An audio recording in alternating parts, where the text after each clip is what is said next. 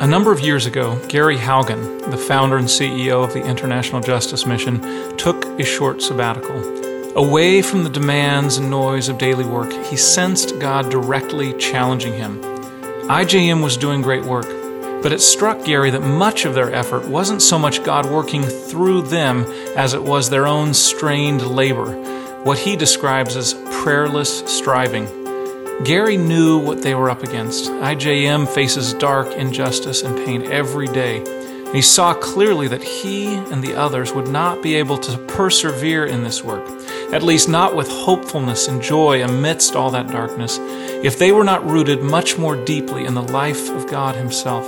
Gary sensed that God wanted to do much more through IJM than they were already doing, but they were not ready to receive that good. So Gary began to make significant changes at IJM, not only on paper or in how they spoke about their mission, but literally in the patterns of their daily work.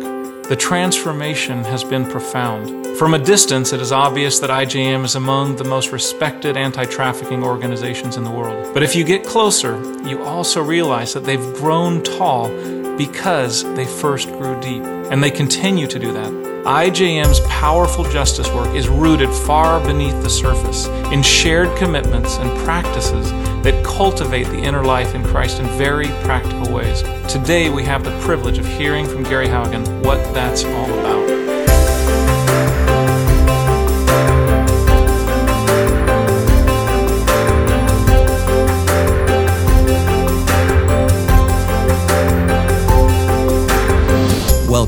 To Justice and the Inner Life, presented by the Christian Alliance for Orphans. We'll explore what it takes to sustain a heart of justice and mercy over a lifetime. Here's your host, Jed Medefind. Well, I'm here with Gary Haugen, founder and CEO of the International Justice Mission, which combats human trafficking and many other forms of injustice around the globe.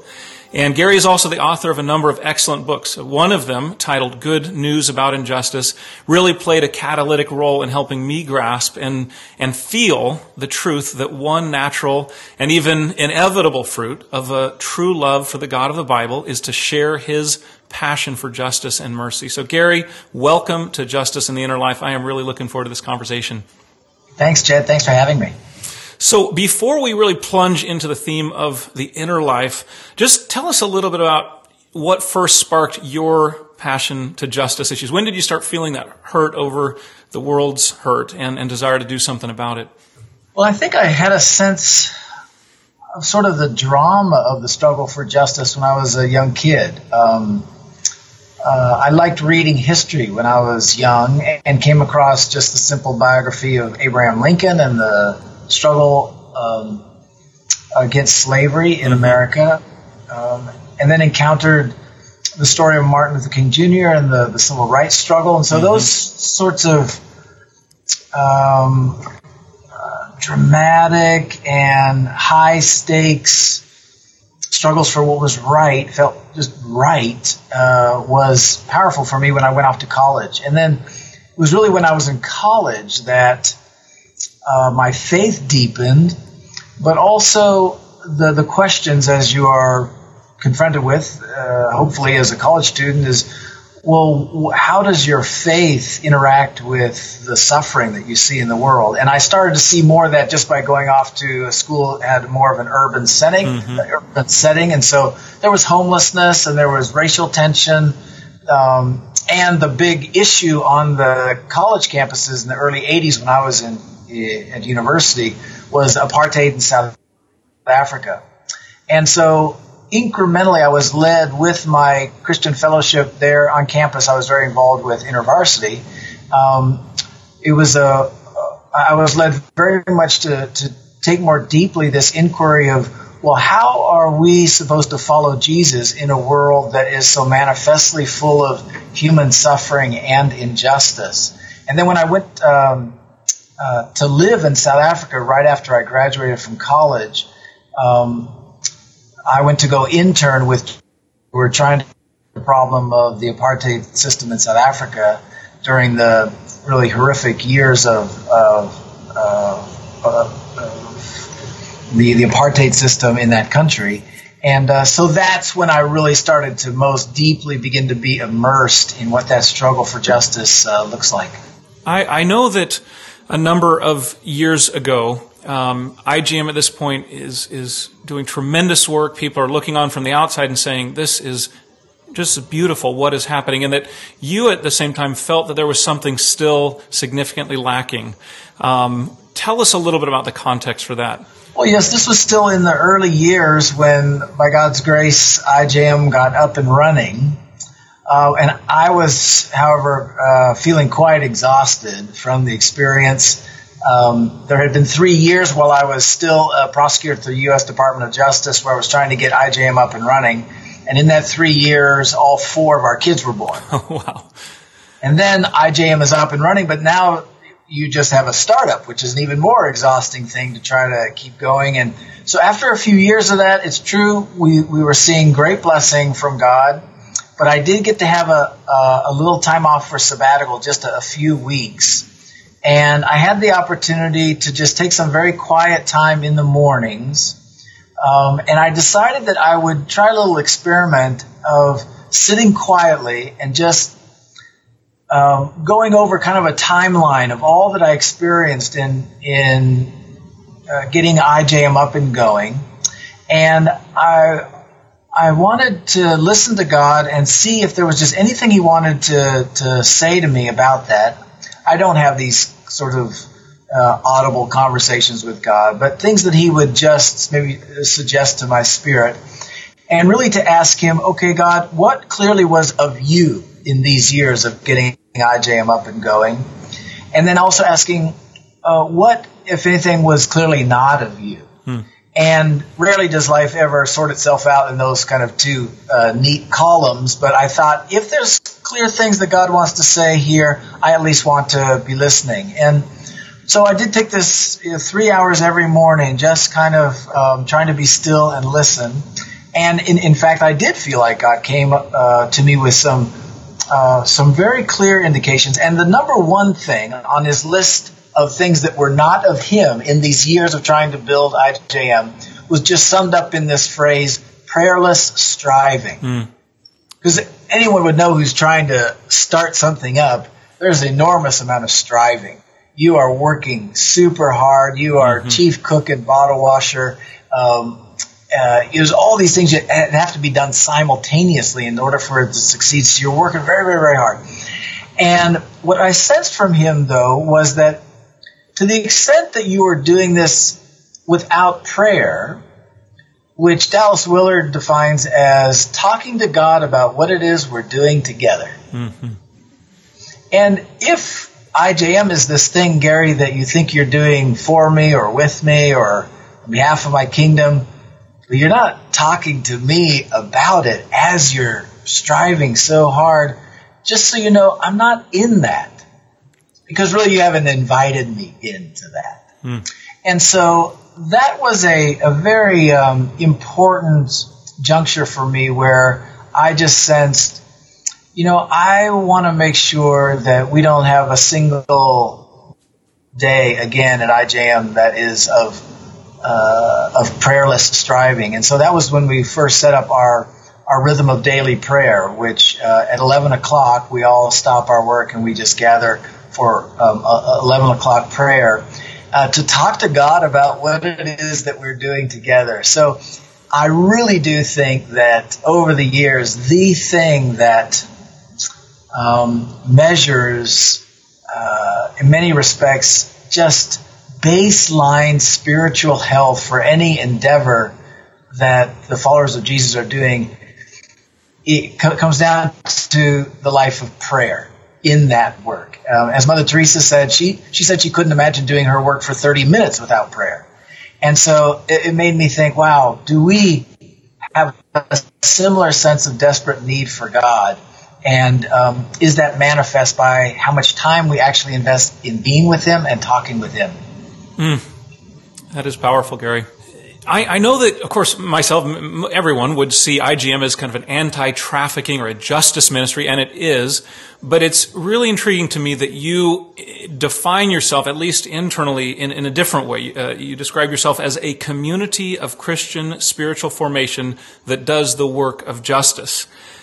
Tell us what that difference means to you. So, IJM has organized itself as a community of Christian spiritual formation, which means we're a group of people who have primarily gathered together in order to help one another along the journey of trying to become more like Jesus. That's what Christian spiritual formation is about. Um, and it turns out that one of the fruits of becoming more like Jesus is you will grow in your passion for justice. And so it is true that we are also drawn together by this desire to do the work of justice together, and that doing the work of justice actually turns out to be one of the means by which God fashions you to be more like Him.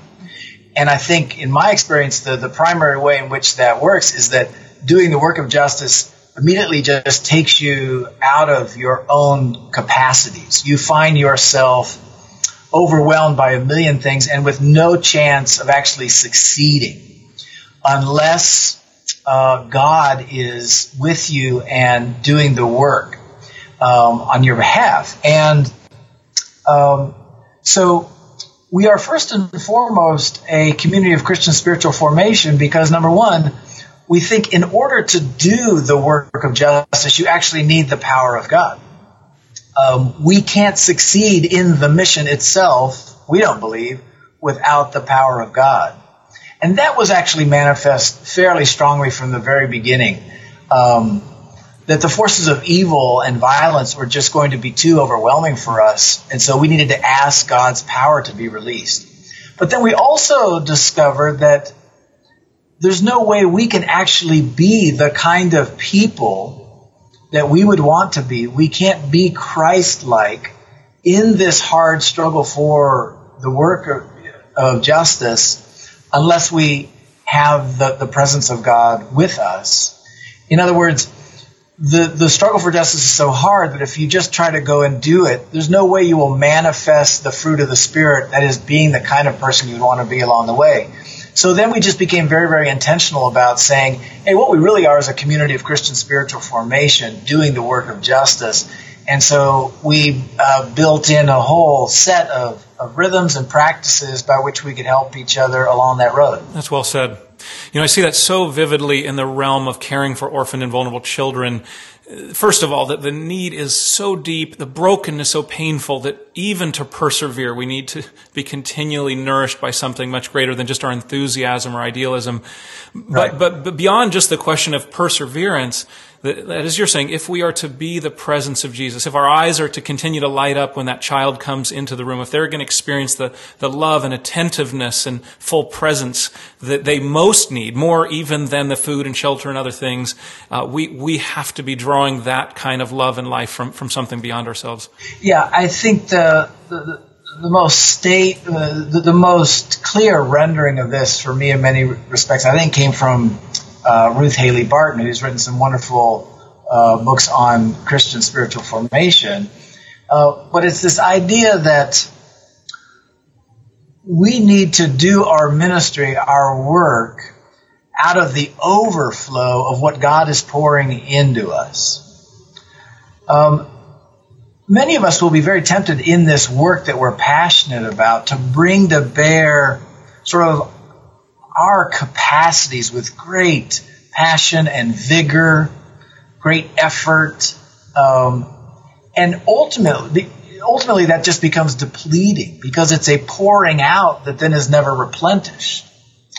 On the other hand, if our work really is the overflow of what God is pouring into us, that can actually be unceasing. That has no limit. That is not depleting. And it actually can manifest itself in joy rather than in fatigue and exhaustion um, and, and depletion. So that is what we sort of began to tap into is that if we actually want to be successful in the mission and we're passionate about the mission and the work because we're passionate about the, the people we're trying to care for, we actually won't be able to render good service and good love at all, or certainly not for very long, unless we are continually opening ourselves as a vessel for the filling of God. Yeah, yeah. So, so well said. So, so tell us, Gary, about some of the specific things you do at IJM, some of the habits that you've cultivated as a community of spiritual formation. Yeah, so the, the first one that emerged was this practice of 11 o'clock prayer. So every single day, everybody stops what they're doing and we gather for prayer for a half hour. Um, so everybody, no matter what their job is, we gather together in the uh, conference room together and we uh, first of all just greet guests who come to, to be with us um, and then we just ask well what should we be mindful as we go to prayer today? And so then people will share well we should thank god because he did this he did that. And then also people just share wow we really need god to help us with this desperate situation over here. Then we write those things up on the whiteboard. Um, and then uh, we have one of us um, uh, give us about two minutes of silence. So we just sit in uh, in silence, just to allow some of the noise and distractions and self absorptions kind of fall away. And then um, the, that person will then read a psalm for the day. So we work our way through the psalms uh, throughout the year. Um, and uh, and then when they finished reading the psalm, we just pray uh, individually. Uh, well, uh, uh, uh, individuals will lead us in prayer for those things. So that's that's eleven o'clock prayer. So it lasts a half hour, um, and it's this amazing way in which all of us get reconnected every day to the source of the power for what it is we're doing in the first place. The other practice that then emerged a few years later was the sense that God wanted to pour out so much more of his power and his presence with us, but we just weren't sort of spiritually ready for it. You know, the way you, you know, I come home at the end of a work day and I can remember so clearly when my kids were young, they'd want to run and give me a hug or something. Um, but if I was carrying my briefcase and maybe picked up some groceries or something, I was just, my, my hands were too full with other things to actually even embrace this good thing they wanted to give. And that was also the sense that God wanted to pour out more of his presence and his power, but we were just kind of too cluttered with things to actually receive it. So uh, we decided to experiment with this practice of giving a half hour before the workday um, started for just solitude and stillness. And we called it the 830 stillness. And so um, almost 15 years later, this is what we do every single day every single day everyone gathers at 8.30 and they get paid uh, to do nothing at all for a half hour. So there's no conversations there's no phones or emails or anything. And everyone just takes uh, 30 minutes in solitude and, and, stillness either at their desk or they can find another place in the office or go outside if they want to. But it's just being alone spiritually preparing for the day. So then we at 9 o'clock we go to work for full two hours and then we break again for that 11 o'clock prayer, um, and then work the rest of the day. Then the other uh, pr- practice we have is every quarter we take a whole day off together for prayer retreat, and usually have someone uh, lead us in some teaching. We we will study one of the spiritual graces for the for a year. Um, uh, uh we've been we've been studying things like joy or wisdom or love. Um, this year we're studying trust. And so one of those quarterly prayer retreats uh, will have some sort of foolish, foolishness and fooling around and being silly, and then we'll gather together uh, for a time of, of, spiritual preparation, get some teaching on the theme from the scripture, and then have an hour and a half to two hours of directed, just silent reflection where you go off on your own, and then we'll come back together in small groups to discuss. So we do this every quarter, and then once a year, we gather all of our prayer partners together and our field office directors um, for uh, two and a half days of prayer together. So those are the rhythms, daily, weekly, monthly, quarterly, yearly, that we um, uh, participate in together, and they're just invitations to see how Christ can shape us to be more like Him. Mm. And you also encourage staff members to take, is it one or two days in solitude on their own a year as well? Right. Yeah. So everybody's given one day a year where they're to go off, just have that time of solitude with God to deepen their own relationship with Him, to maybe have a special time of um, of conversation or presence with Him. Uh, just always trying to affirm with our staff, because if you add up all the hours that they spend on this and that for which we pay them and for which we commit resources, it's saying, you know what, we love that you're talented, we love that you're smart and hardworking, but the thing that's going to actually, in many ways, deliver the most for the mission and for the kingdom is God, and, and for the kingdom of God is is who it is that you are becoming, uh, and how you're becoming more like Christ. So we are going to give you uh, hours and hours and hours every year uh, to do this, and we're going to do it together with you. And um, it's become, I think, the secret sauce at IJM. Hmm. Mm, amen. And and I, am curious how you. I'm, I'm, sure there are people who have said to you, Gary, you know that sounds great, or, or, maybe they don't say this. They're thinking this. You know, they think that sounds wonderful. I applaud you, but they're thinking in the back of their mind, it just feels. With all that I need to do, it feels impossible to do what you're describing, or possibly uh, just like a luxury that we couldn't afford. How, how would you respond to someone who's saying that to you, or you see it in their eyes, perhaps? Oh, sure, and I can feel it myself every day. Hmm. Right? I mean, I arrive at work for that 8:30 stillness, and I've got that stack of emails that need to be responded to, or I got to think through X and Y and Z. But what I've also found is that what is hard about these spiritual exercises is almost always interesting. It's like, what am I really thinking if I were to imagine that the work of justice and God's work of justice is going to be advanced more today by me answering 30 minutes of emails than of actually spending 30 minutes with the God of justice. Is that what I really think? Or let's say I fall asleep during that time. It's like, oh, that's interesting. I'm probably not getting enough rest. Or I am agitated or anxious. What is that about? Um, and certainly for IJMers, if you would know us at all, I mean, these are the most perhaps action oriented people you would ever want to find. And so it is a discipline, but for those who engage it, and especially if you look at Jesus' own practices, there's this wonderful passage in, in Luke where it says, uh, Now more than ever, the multitudes were pressing upon Jesus for more of his teaching and to be healed by him. And, and, it's like, wow, I can relate to that. Uh, all these pressing needs, they want more teaching, they want more of the work that's being done by Jesus. And then there's this uh, marvelous end of the to the sentence where it says, "But Jesus went to a deserted place to pray." And you could see even when Jesus was being most pressed by the demands upon him, and they were demands for good things, right? For the teaching of truth or for the bringing of healing, he felt like he needed to go to actually refresh himself in his relationship with God. And so, for most of us here at IJM, um, yes, it can feel like, oh my gosh, I've got so much to do.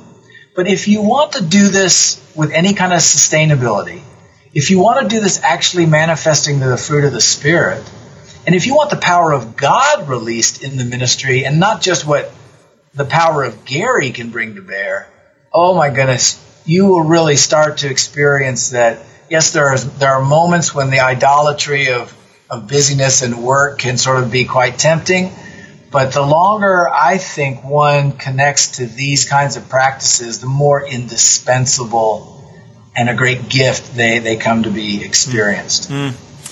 Gary, I love it that it is it is you and IJM leading on these things. Um, just you know, I think if it were an organization that were known for being uh, big on heart, but not necessarily professional, kind of sloppy people would say, well, that's what I'd expect. You know, they, they, they do, they're, they're nice people and they have this spirituality, but it's, you know, they're not particularly productive. But I don't think anyone would accuse IJM of being unproductive. It's one of the most professional and well-run organizations and the fruit is apparent. And you are, you are testing Jesus' words. You know, if you abide in me, then you will produce much fruit. And, and I think that is apparent. Um, and if, if uh, it's interesting too, Jed, just because I'm a reader of the Harvard Business Review, and I swear, just about every month there's another article about how it is that people's professional work is actually so much better in its substance when there is Sabbath rest, when there's time away from busyness and the preoccupations of mind and technology, all these deep truths that that Christians who focus on spiritual formation have been learning about for thousands of years, they all making just actually tremendous sense for the, the most effective organizations in the world. Mm, yes, yes. I feel that deeply myself. Um, speaking of Sabbath, tell us about how you approach Sabbath and, and what it what it means to you. Yeah, I, I I have found it just amazing how much deep teaching there is in Scripture about rest. And of course, that's what Sabbath is about, right? It's it's this discipline of rest. It's this gift of rest that we actually spent a whole year studying the spiritual grace of rest. It was exhausting, but we, we did it. uh, but what an amazing thing to imagine that there was a God who commanded his creatures to rest. And um, so this is very, very important. And for me, it, it has been just critical, number one, to rescue me from the idolatry of imagining that what is really going to advance things is Gary. Just more of Gary, more work, more effort, more cleverness, more whatever. Um, and it just turns out that so easily becomes an idolatry. So these disciplines by which you pull away from work, you cease your labors, is one of the ways in which I just say, no, I'm not going to worship Gary and his effort today. I'm going to trust in God. This is especially absolutely critical for uh, Jan and I, my wife, um, as, a, as a family, because especially the beginning, a startup is completely consuming, and we had this small family, and we made lots of mistakes of me working too much and so on and so forth. But at least we were learning from those mistakes along the way, and we we actually came up with a, a an equation of well, how much time am I going to actually spend away from the, from the family? And to make it super concrete, we decided I should travel uh, six nights a month uh, domestically and no more, and then um, uh, three trips a year overseas to visit the work that would go no more than, than 10 days. And if I wasn't home by 6:30 in the evening, which is when it, it mattered, especially when you had young kids, it, it counted as a, as a night away. In other words, very practical boundaries that would rescue us from the idolatry of just it all depends upon me doing the work, but also preserve the rest and joy of, of our family. So then, like, you know, the regular routines of being part of a local uh, worshiping church and, um, and taking time off for just rest and recreation, all those things have been indispensable, I think, for doing this in, in the long haul and especially for recovering the, the oxygen of joy. You know, we say that joy is the oxygen for doing difficult things. And when you get on the airplane, they always say secure your own oxygen mask first before assisting others. And this is what I've tried to manifest and tried to manifest here with our, our teams is that we need to take care of our own Sabbath refreshment in joy so that we will have the strength to actually go and do this difficult work. And I think um, that's been a grace from God. If, if someone's hearing this and saying, okay, I really want to take some decisive steps in this direction, but they're at the very front end of that, um, you know, that some of these ideas are, are, kind of surprising to them. Um, what would there be one or two things you'd say? Start here. This is this is bedrock. I would start with a very realistic um, aspiration for some alone time with God on a daily basis. Um, start with five minutes if that's uh, um, helpful. Um, to say, I'm going to every day set aside five minutes where I am just going to be alone with God in stillness. I'm going to tur- turn off all the noise and distractions and I'm going to be just with the God who loves me. Five minutes uh, and if you know, do it twice a week if you if that's uh, uh, the right step. But eventually, to try to come up with a daily practice where you are still and alone with God, I think that is um, um, the, the most powerful. I think initial step because God is just so relational.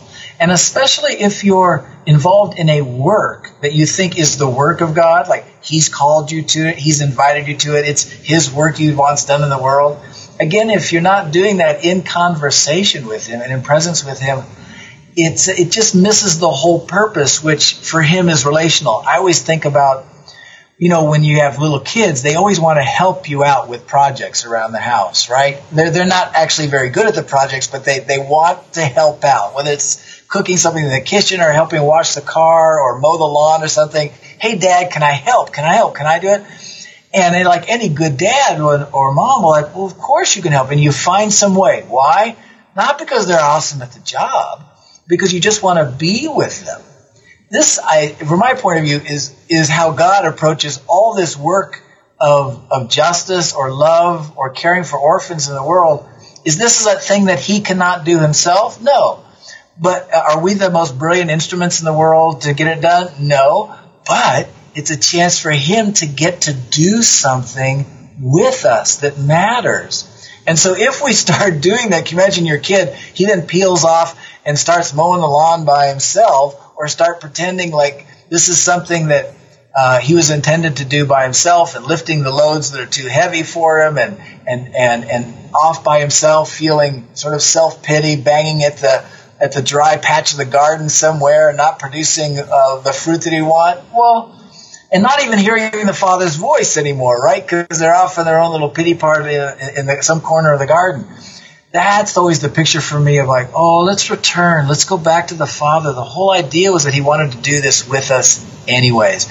So to me, that stillness of just being with God uh, every day as a discipline, I think God shows up so disproportionately um, with His love and His encouragement that um, it'll pay off big time. Mm. Amen. Amen. So, what would you say to someone who's really at the front end of a what, what may be a lifetime of work of justice and mercy. You know, there's, there's so much enthusiasm today, wonderful enthusiasm amongst millennials and as well as just, I mean, really generally in the church. I think it's something that has grown dramatically over the past couple decades. I think your writing and your work have, have played a significant role in that. Um, but do you, do you, alongside celebrating this fresh rediscovery of God's heart for justice in the church in the U.S., do you see any places, uh, any words of caution or warning that you would give, especially to to those beginning in this? You know, I I, don't. I wouldn't say it as words of caution or, or, or warning, because I think the the enthusiasm, the, the, the passion is all positive and all good. Um, but the question is, do you want to be effective and actually make a difference for those who are hurting? Do you actually want to be able to do this for the long haul and with joy? Um, I've said before that the victims of injustice and abuse in the world don't need our spasms of passion. They need our long obedience in the same direction. And the closer you get to the truth of injustice and abuse and hurt in our world, the more clear that is to you. That this is a, a marathon and not a sprint. So then the question is, what will sustain me in joy for the marathon? Because what tends to be true is that the do-gooders show up late and they quit early.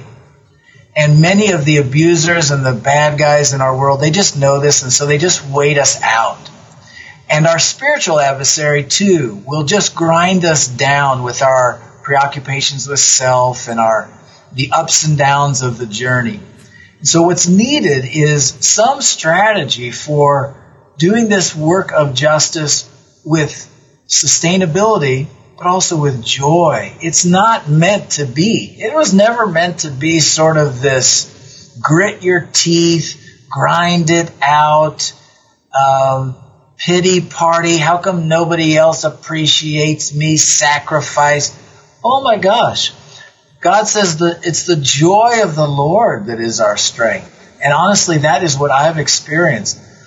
There is grief, there is heartache, there is pain, but done with Jesus and done in community with the body of Christ, there's the opportunity to experience Him in it. He is the end and the object of all of this. Um, and the what God most offers at the end of our lives is who it is that we've become. Uh, he is capable of bringing justice, and He is the, the one who will wipe away every tear. This will all come from Him. It's more for us to figure out, well, what is my humble part to play in that? And how can I get to be with Him while I'm doing it? Now that will sustain you in joy for the hard work that will actually make a difference. I love hearing the hopefulness and vitality and even joy in Gary's voice. And it is all the more meaningful when we know that he has labored for decades near to the world at its most broken. It is clear that something very deep, very real is sustaining his heart. And the truth is, I'd say the very same of every one of the people I know who serve at IJM as well. That doesn't happen just by having a Christian name for our organization or mission statement. It is cultivated by very intentional choices and practices that become habits over time. Gary and IJM set a great example of what that can look like, lived out within an organization that does excellent work all over the world. The choices they are making are costly, especially in terms of time. Some might even call them extravagant. But as Gary expressed so well, we simply will not sustain in the long, hard road of justice and mercy, at least not with joyful, vibrant hearts, if we are not investing ourselves first in the life and health of our souls. This is significant, life altering stuff. So I'd encourage you not to move on to the next thing in your day without first jotting down some notes to yourself on what Gary shared and identifying one specific idea you would like to put into practice over the weeks ahead. Gary shared powerful truths, but they only become powerful in our lives when we start doing them. You've been listening to Justice and the Inner Life with Jedd Medefind, a production of the Christian Alliance for Orphans.